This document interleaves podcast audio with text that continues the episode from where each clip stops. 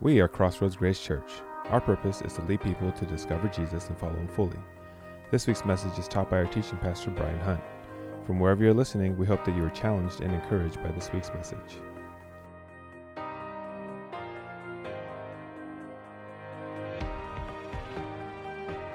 Hey, well, good morning, everybody. Good morning, 11:30 service. Good to see you guys. Good to see you. Are you clapping average because you don't want to root for the Niners, or you do want to root for the Niners? Like I don't even know. Like, okay, she's excited. There's two excited. Okay, all right. Glad that you chose to join us here today as part of uh, really uh, our week three of our series called Discover. Uh, but before we get into that, I just really want to make sure that we just mention that this is Martin Luther King Jr. weekend and, and such an important uh, thing that we need to remember because of the fact of uh, all the strides that Dr. King made and uh, to, towards ra- ra- racial reconciliation and, and really bridging the divide that God would want us to have, have crossed over so much sooner. Uh, but I appreciate what he's done and what he continues to do. And I appreciate a church that's willing to step into those conversations to be able to be reconcilers um, towards that. So uh, on this weekend, I just want to make sure we push pause and say that and know that I'm proud to be part of a church that's willing to go into those conversations and make a difference with that. We got a long way to go, but I believe that we're making great strides in that. So uh, proud to be part of a church that does that. But I'm also proud of this church because we are in week three of this series called Discover. And it's a series looking really kind of uh, birthed out of our mission statement. Our mission statement is we want to lead people to discover Jesus and follow him fully. That's why we exist, and so we want to help you along that journey any way we can. But the series is really kind of coming at this idea that in order to, to do that, we need to allow people to discover Jesus before they follow him. Because too often, I think, and Christians are usually guilty of this, that we say, hey, you should follow Jesus before you discover him. That you need to act like a Christian before you really know what that really means. And I think that that's really puts people in a tough box, and I don't think that's fair. So we say, well, what does it look like to discover Jesus first before we follow him? So the past couple of weeks we've been doing that, and today will be no different as we continue to dive into it. But as I go into that today, I just want to kind of start off by saying I, I, I've been a coach for a long time. I enjoy coaching. I've coached kids that are four year olds, all the way up to outside of college and even beyond college. Uh, I, I, love doing it. My first team that I ever coached, I was 16 years old in high school. My best friend and I, we coached this soccer team of my little brother, and we were awesome. We just kicked some booty. It was amazing, okay? Uh, but that's when I started. But my family is very much in the coaching world. My, my grandfather is in the South Dakota Hall of Fame, along with the South Dakota School of Mines Hall of Fame uh, as a football and, and golf coach. My dad is in the South Dakota Hall of Fame as a golf coach. He won 10 girls, girls titles and 10 boys titles in high school as their golf coach. And then my brother is a coach also. He won a state championship as a baseball coach in Sioux Falls, South Dakota. And then he also is now the assistant baseball coach at the University of Minnesota. So, what that means is we had a whole lot of whistles in our house, like a ton of whistles in our house. I probably will never reach those side of that, kind of coaching level in my career. There is no such thing as a pastor's hall of fame. It doesn't exist, nor would I ever get nominated for it. But uh, so, but but I love to coach. And when I coach, I, I, realize that there is a phrase that I say more than anything else in all the, all the times that I'm coaching. And if you're a coach here today, this might be just a little tidbit for you, and you might be you know, wondering, here's a little nugget for you. So it's, it's two words, and I say it all the time, and it's this phrase. Here we go. It is listen up. That's what I say all the time, right? Listen up. I want them to pay attention. Now, I say listen up out loud. Inside, I'm saying shut, but really, I'm just. Um, it's listen up, right? Because I filter it. I'm more holy, right? I filter it out. So listen up because I, I, want the kids to be able to pay attention. I want them to, to take all the distractions and move it out of the way, and I want them to focus on what I'm about to say to either help them in the drill they're, they're about to do or, or maybe even uh, help them in the game that we're in. But I, I say, listen up because I want them to, to do something. And, and the more that I become a Christian, and the more that I follow Jesus, I kind of believe that that's, that's some good advice for all of us. I am I'm a professional talker. Right? I don't run out of words very often. You can ask my wife. My wife says I'm an A plus talker and about a D minus listener. That's about where I my, my grading is at. And so as we continue in the series called Discover, we're going to look at this life of Nicodemus, and we're going to see how all of a sudden it's going to turn on something. This interesting part of his journey of discovering who Jesus was today is going to turn into this idea of, of listening. Because so far, we've really learned some really interesting things about Nicodemus in John chapter 3. We've learned that Nicodemus is a Pharisee, which means that he was a very important religious leader in Jerusalem. But he wasn't just a run of the mill Pharisee guy. He was actually part of the Sanhedrin, which is the top level of government in the Jewish, in the Jewish faith. And they would, they would rule on things, on civil matters and criminal matters. I mean, he was a big, big deal. He was very, very powerful, Nicodemus was. But as a Pharisee, Nicodemus was concerned about something very important. He wanted to find a way to apply the Old Testament law to the modern day. But the way that he would do that is that he would add on more laws to the Old Testament laws that were already in place. People would come to him and say, How do I apply this? He would say, Well, do that law and this law together. There were 613 laws that were originally designed in the Old Testament. And the Pharisees said, No, we need a few more. We need a few more to make it modern. In essence, the Pharisees were telling people to know God, you got to do more. To know more, you got to to know God, you got to do more. But the result of that was not freedom, but it was a heavy, heavy spiritual and moral weight that was insurmountable for people. In fact, it was actually something that Jesus spoke passionately against.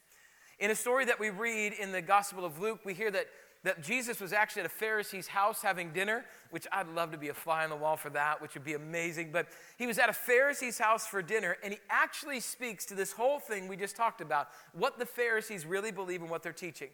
We read about it in Luke chapter 11, where it says, Jesus replied, And you, experts in the law, Pharisees, woe to you, because you load people down with burdens they can hardly carry and you yourself will not lift one finger to help them.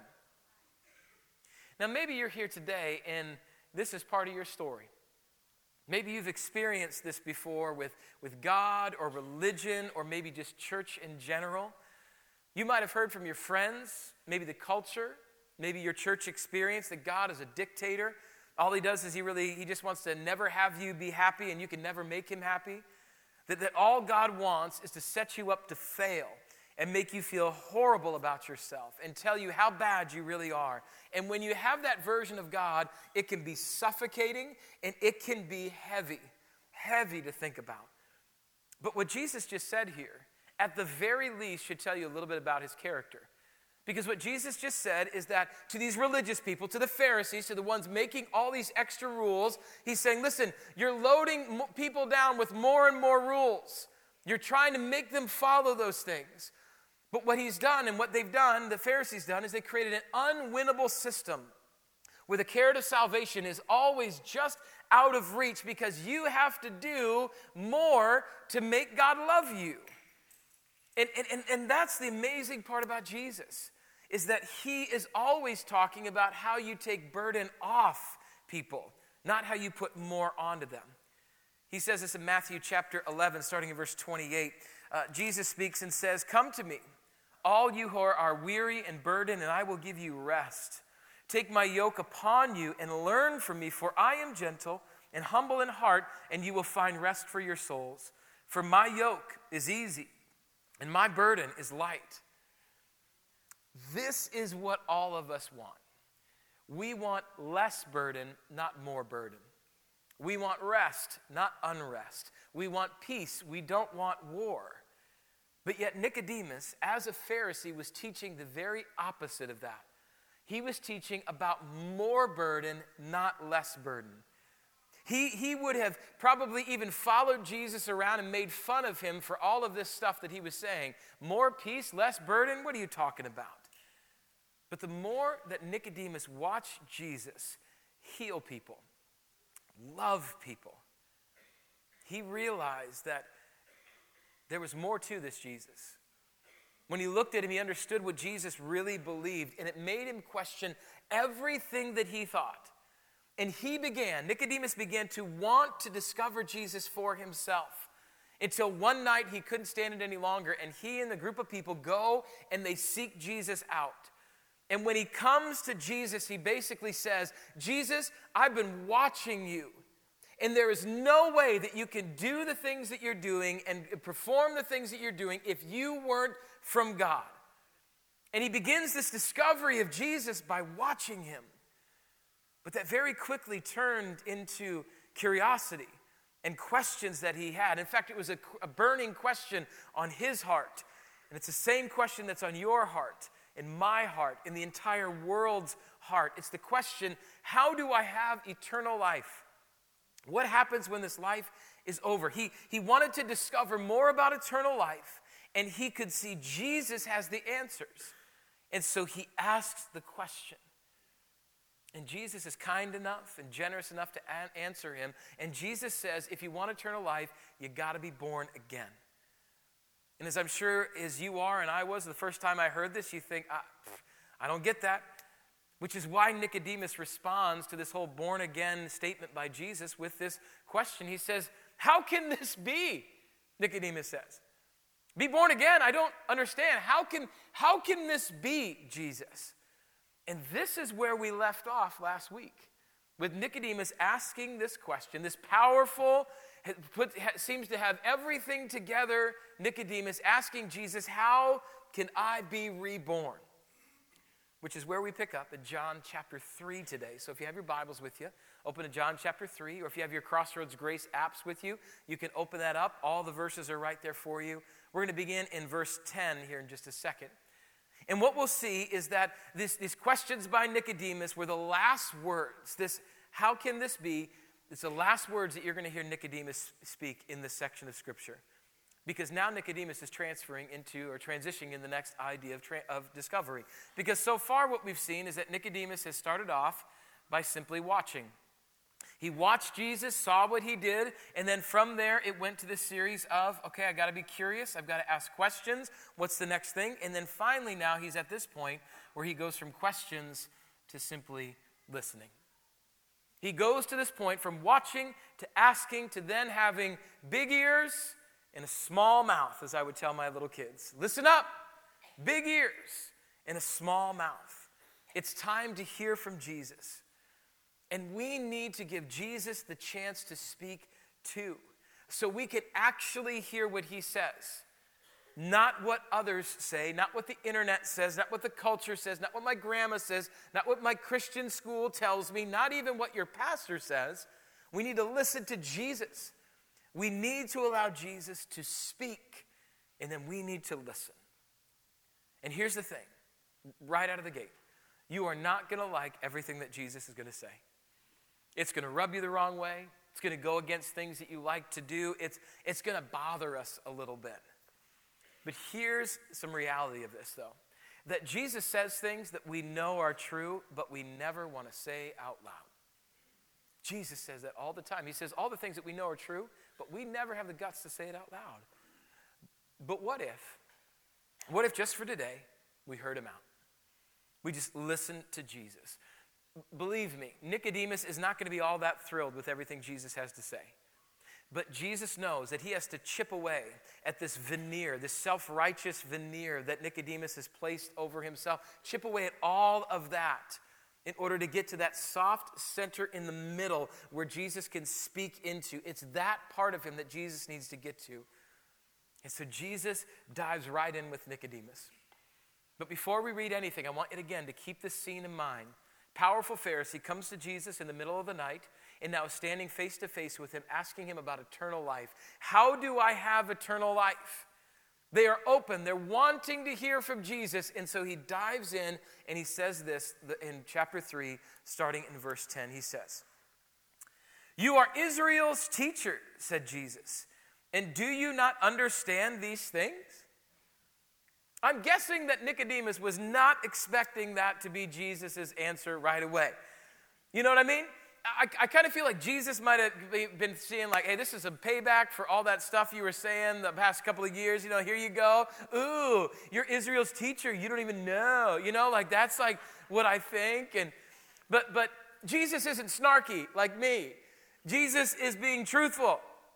Nicodemus was part of the religious elite.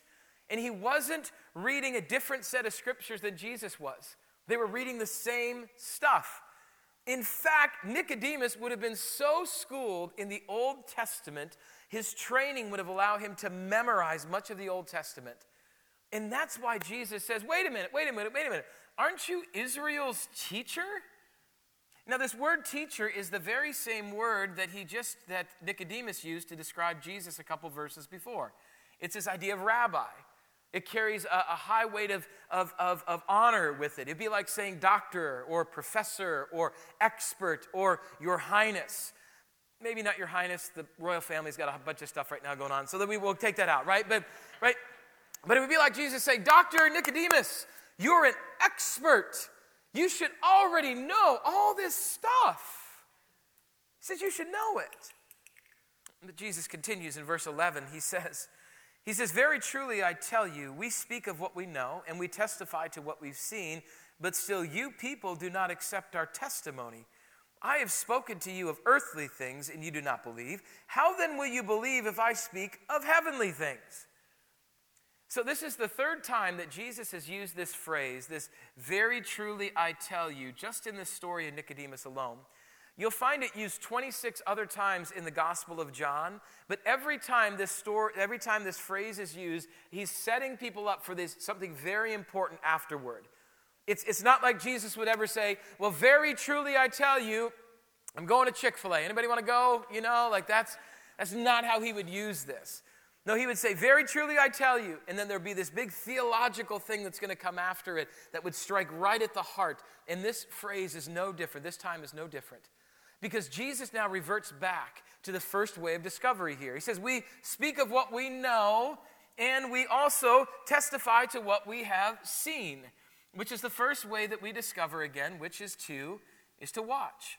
He says, Listen, very truly I tell you, I'm telling you things that you've already know about. I'm telling you things that you've already seen. And the reason he's doing that is because it's okay to watch. But this means that Jesus also wasn't hiding anything. Jesus' ministry was public, it was available, it was accessible, it was come and see for yourself. That's why in verse 12 we see him use this phrase. He says, I have spoken to you of earthly things. Now, what in the world does that mean? What, what is he talking about?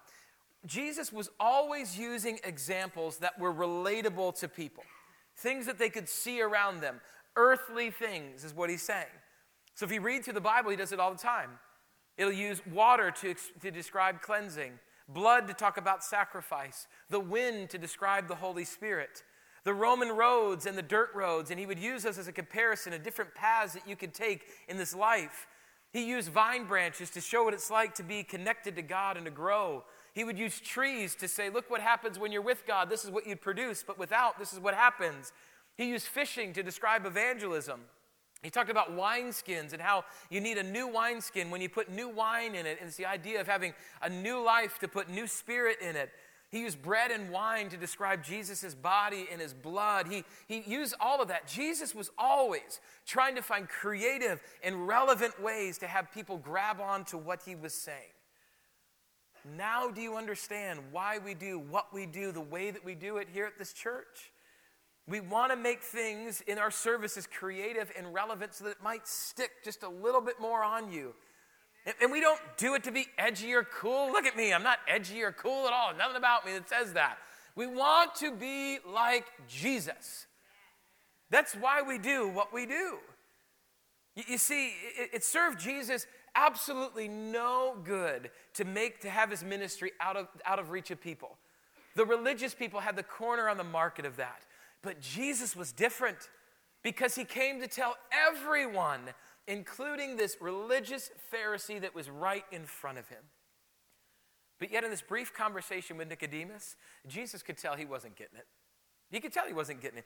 After all the illustrations, after all the miracles, after all the acts of God, it wasn't sticking to, to, to, to anyone. And that's why Jesus says, listen, listen, buddy, if you can't handle the JV stuff I'm throwing at you, like, like why in the world do you think you can handle varsity spiritual stuff? I mean, for crying out loud, Jesus just a few minutes earlier answered the question of how do you get eternal life by saying you have to be reborn, be born again. It was an illustration of what happens inside your heart and soul. And what does Nick do? He's like calling his mom and saying, Hey, mom, can we do a redo on the birth thing? I'm ready to kind of do it again Like, it just wasn't getting it. My friends, we are so much like Nicodemus. We are so much. There are so many things that God does on a daily basis that we either flat out miss or we will ignore. that we will ignore, things that are listening right in front of us. Our eyes, for instance, they're so complex, there is no computer that can even get close to what they're about. How about the fact that you can experience love beyond us? The fact that we can formulate thoughts and think about things. What about the mountains that you climb? The fish that you catch, the water that you boat on. We take all this stuff for granted and we just think, well, it's part of the package deal of being a human being, I guess. And when that happens, when we do that, we miss out that God is the giver and the creator and the sustainer of everything around us. God's the creator of everything. For instance, consider this that this is what we breathe O2, oxygen. Now, just for a moment, what would happen if God said, you know what? I'm not going to let oxygen bind with anything with itself anymore. What would happen? I'll tell you what would happen. In the blink of an eye, we would all be gone and this whole thing would be over. Just by having two molecules that can be held together, that's how much we are in the palm of God's hand. Yet we miss out on this because we get too caught up in thinking that God needs to be, it needs to revolve around us in our solar system instead of us revolving around God. That's what we do. We say, God, I am the center of the world. You need to do what I need to do. But Jesus, oh, he doesn't give up on us. Thank you, Jesus. And he doesn't give up on Nicodemus.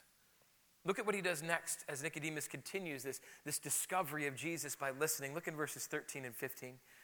He says, No one has ever gone into heaven except the one who came from heaven, the Son of Man. Just as Moses lifted up the snake in the wilderness, so the Son of Man must be lifted up, that everyone who believes may have eternal life in him. Jesus just stated the obvious, didn't he? He says, Listen, no one has ever gone into heaven.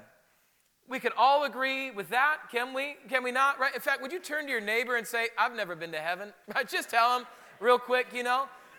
Right? Then turn to the Raider fan next to you and say, you know, hey, no one ever been to heaven. Like, tell him, you know, right? No one. No one has ever been to heaven. We can all agree on that. But Jesus says, no one has been into heaven except for the Son of Man. Whoo! I'm telling you what, Nicodemus just got fired up because Jesus started to speak his language. He went all OT on him. Just popped the cork on the Old Testament right there. So you got to remember, Nicodemus was a professional in the Old Testament. Jesus just said a couple minutes ago, He says, Are you Israel's teacher, Israel's rabbi? You are a professional. So, what Jesus does is He speaks to him on his level and in his language. Because the second that Jesus would have said, Son of Man, a bell would have went off in Nick's head. And, ding, ding, ding, and he knew. In that moment, he would think back to the Old Testament and this prophet by the name of Daniel, and he would have thought of Daniel 7, verse 13, that says, In my vision at night, I looked, and there before me was one like a son of man. Coming with the clouds of heaven, he approached the Ancient of Days and was led into his presence. And when, it, see, Nick knew that the Son of Man that Daniel spoke about was the Messiah that was coming, the one that God was bringing to make everything right. And when Jesus said that, all of a sudden, the hairs on Nick's arm started to rise up. It was like a 5,000 piece puzzle, all starting to come together. But, but Jesus was just getting warmed up because then he references another Old Testament story. He goes back to a story back in the time of Moses, when Moses had led the people out of Egypt and they were in the desert. And the people were turning from God, and so God actually lets a poisonous snake into the camp and it starts to bite people. And were it not for God's grace and giving them a way out, they would have all died. But in Numbers chapter 21, verse 9, we read this. So Moses made a bronze snake and put it up on a pole, that when anyone was bitten by a snake and looked at the bronze snake, they lived, it says. Jesus says to Nicodemus, Hey, you remember that whole Moses story about the snake and lifting it up and people looking at him, they weren't going to get poisoned? Yeah, yeah, yeah. You remember that? Well, well, guess what? The Son of Man will be lifted up too, and anyone that looks at him will be saved.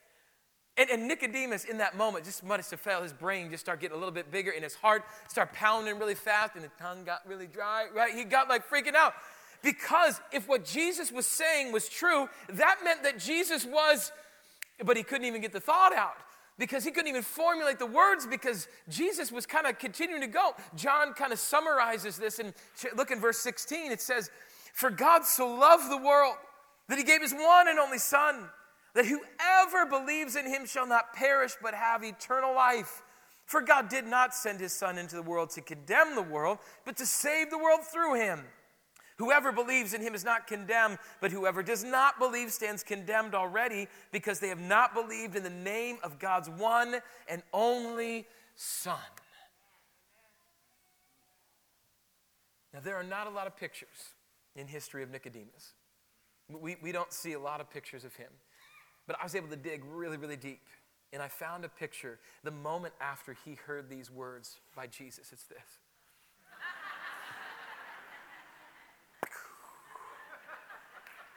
Right? This is what Nicodemus must have been feeling inside. He's saying, wait, wait, wait, wait, wait, wait a minute, wait a minute, wait a minute.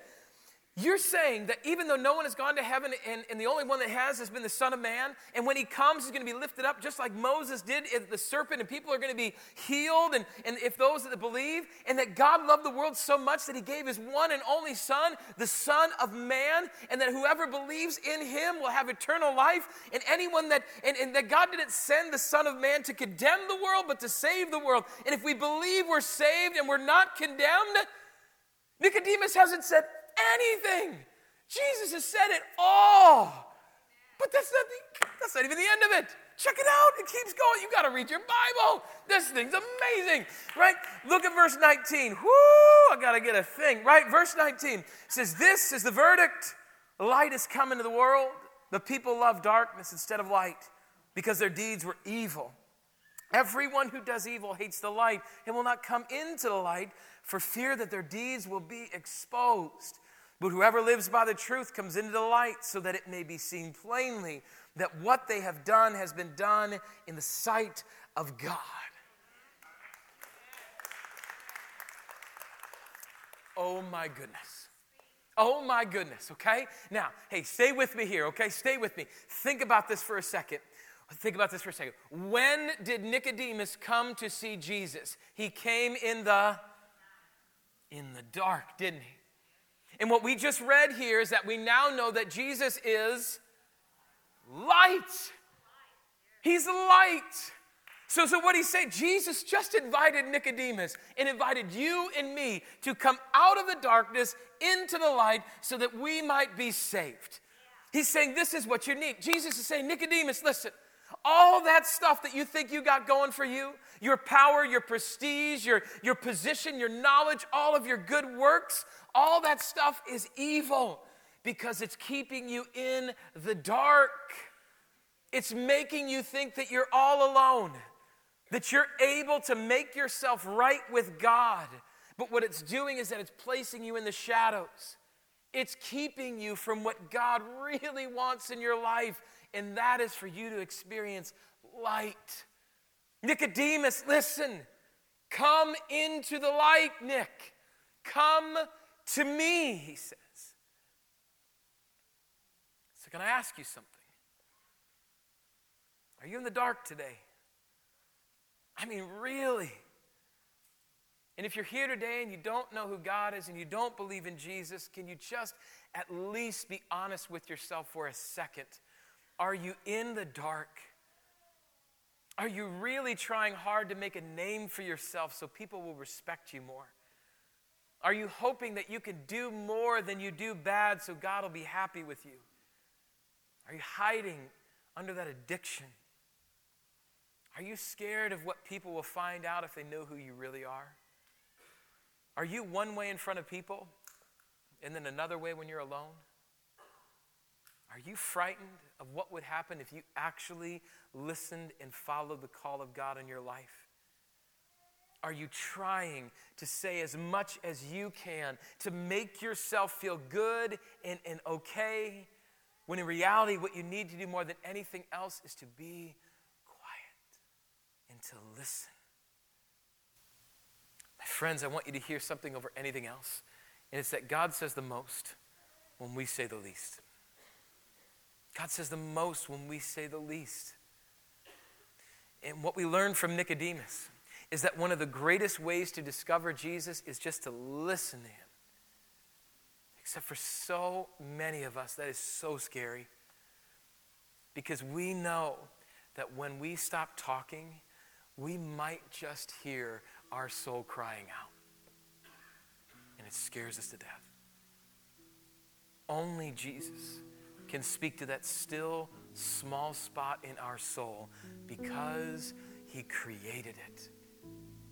It's a place only for him and a place he died to speak into. Some of these last words by John in verse 21 But whoever lives by the truth comes into the light, so that it may be seen plainly that what they have done has been done in the sight We place ourselves in the light of Jesus when we stop talking and we start listening and we start obeying. When we surround ourselves with what God's saying. It's true. God says the most when we say the least. And that is so hard in a world that is constantly talking. It's so hard to be in a world that no matter what happens, there's always somebody that's willing to say something, and we feel like we, we need to be a part of the conversation. Need to speak up, need to speak out, because if we don't, we look weak. But what would happen if we actually stayed quiet long enough to hear God's voice?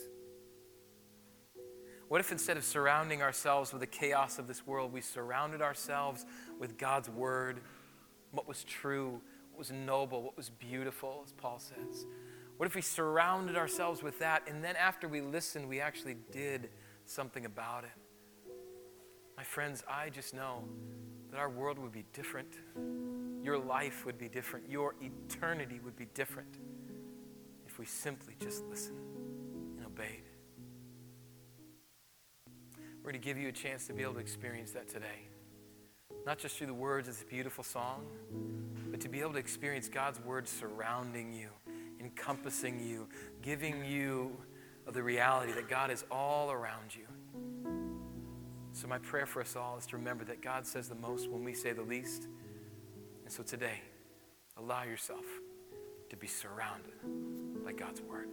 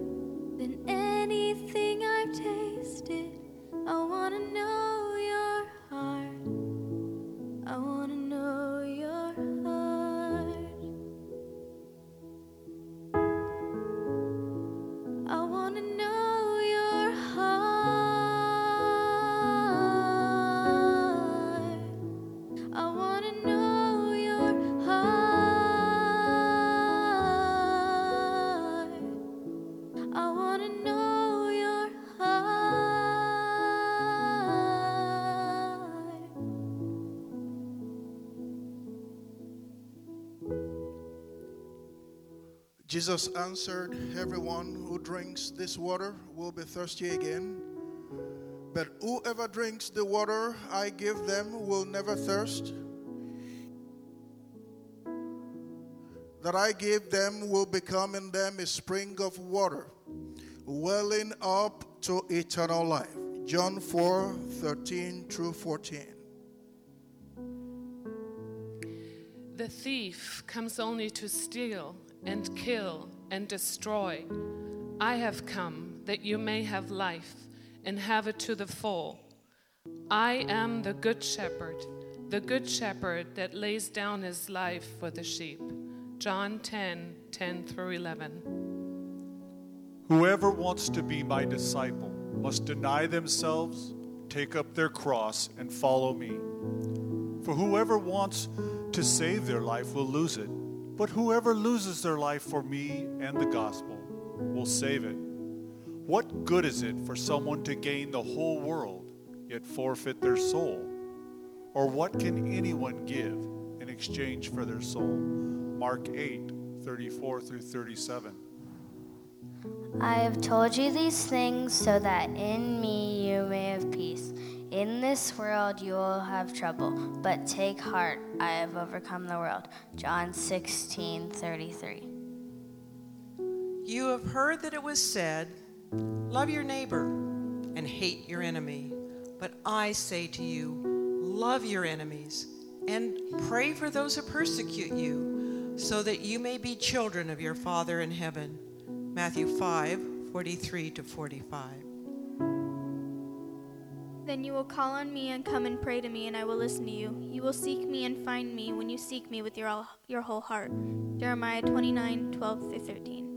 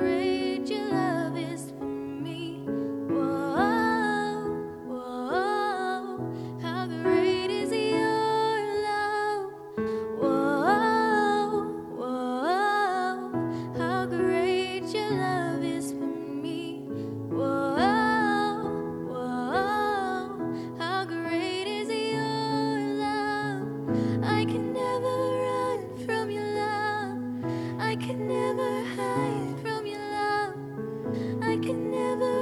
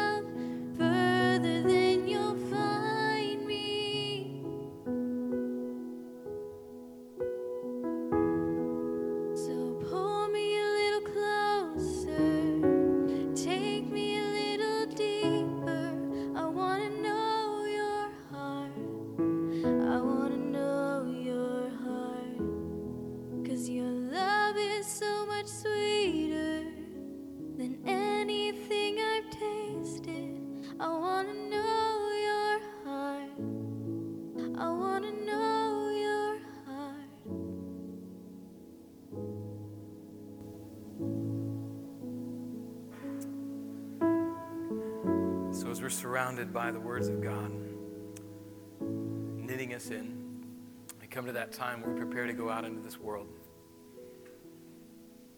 I'm reminded of the words of Dr. King that says that darkness cannot drive out darkness, only light can. Hate cannot drive out hate, only love can. So, as we're surrounded by God's truth and His Word, the question now that we have is what do we do? What do we do with what we've heard? And our desire is that we would respond to that. In fact, if you need prayer about anything, if you need help with anything, if you need to help make a decision for Jesus today, we will have people at the prayer stations, at the cross, the prayer stations in the back that would love to talk with you more. Do not leave here without seeing one of them. We want to help you follow Jesus fully. But for all of us, we have a, a decision that's incumbent upon us to make a decision of what we'll do with what we've heard. And the prayer is that we would be overwhelmed by what we've heard with God's word, but then respond to it, going into a dark world to be light.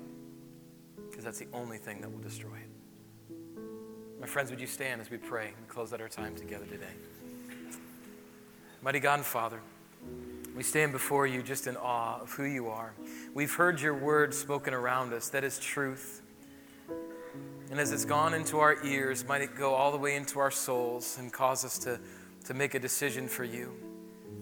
And Father, if there is anyone here that does not know your Son as Savior, may this be the time where they just say, God, I am alone and I'm dark. I need the light. And today I realize, Jesus, you're the light. You died on the cross for my sins. You came into this world to give me life, and I want that, so I accept you. I've discovered, I've asked, I've, I've listened, and now I want to respond. Father, help us to do that. You tell us, God, that if anyone claims Jesus above all of the names, that they are a new creation. The old is gone, the new has come. And today can be a day where they can walk in the light. I pray that that would happen. But I pray for all of us now as we leave this, these safe four walls, that we would go into this world in need of light and that we would use it and give it because it's you, Jesus, that they need. Help us to do that, not by our strength, but by yours. We love you. We give you all the praise, all the glory for it. It's in your name we pray. Guys, if you need prayer, please come and see us. But if not, have a great, great weekend. God bless you guys. Go Niners. Tag your it. If you've discovered Jesus and this ministry has helped you follow him fully, join us in reaching others by partnering with us today. You can give through our Crossroads app or at crossroadsgrace.org/give. Thank you for listening and remember to subscribe to enjoy more messages like this. Now go and follow him fully.